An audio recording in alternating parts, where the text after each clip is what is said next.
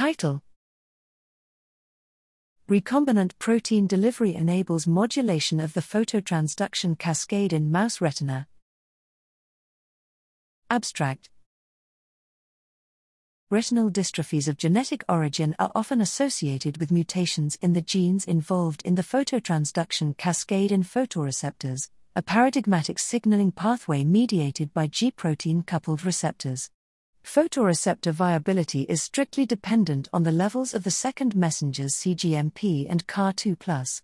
Here we explored the possibility of modulating the phototransduction cascade in mouse rods using direct or liposome mediated administration of a recombinant protein crucial for regulating the interplay of the second messengers in photoreceptor outer segments.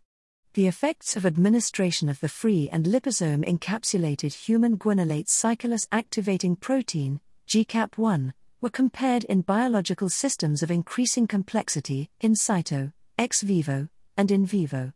Analysis of protein biodistribution and direct measurement of functional alteration in rod photoresponses show that the exogenous GCAP1 protein is fully incorporated into the mouse retina and photoreceptor outer segments. Furthermore, only in the presence of a point mutation associated with cone rod dystrophy in humans p.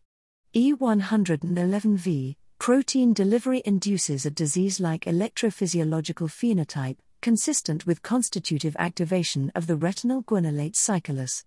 Our study demonstrates that both direct and liposome mediated protein delivery are powerful tools for targeting signaling cascades in neuronal cells, which could be particularly important for the treatment of autosomal dominant genetic diseases.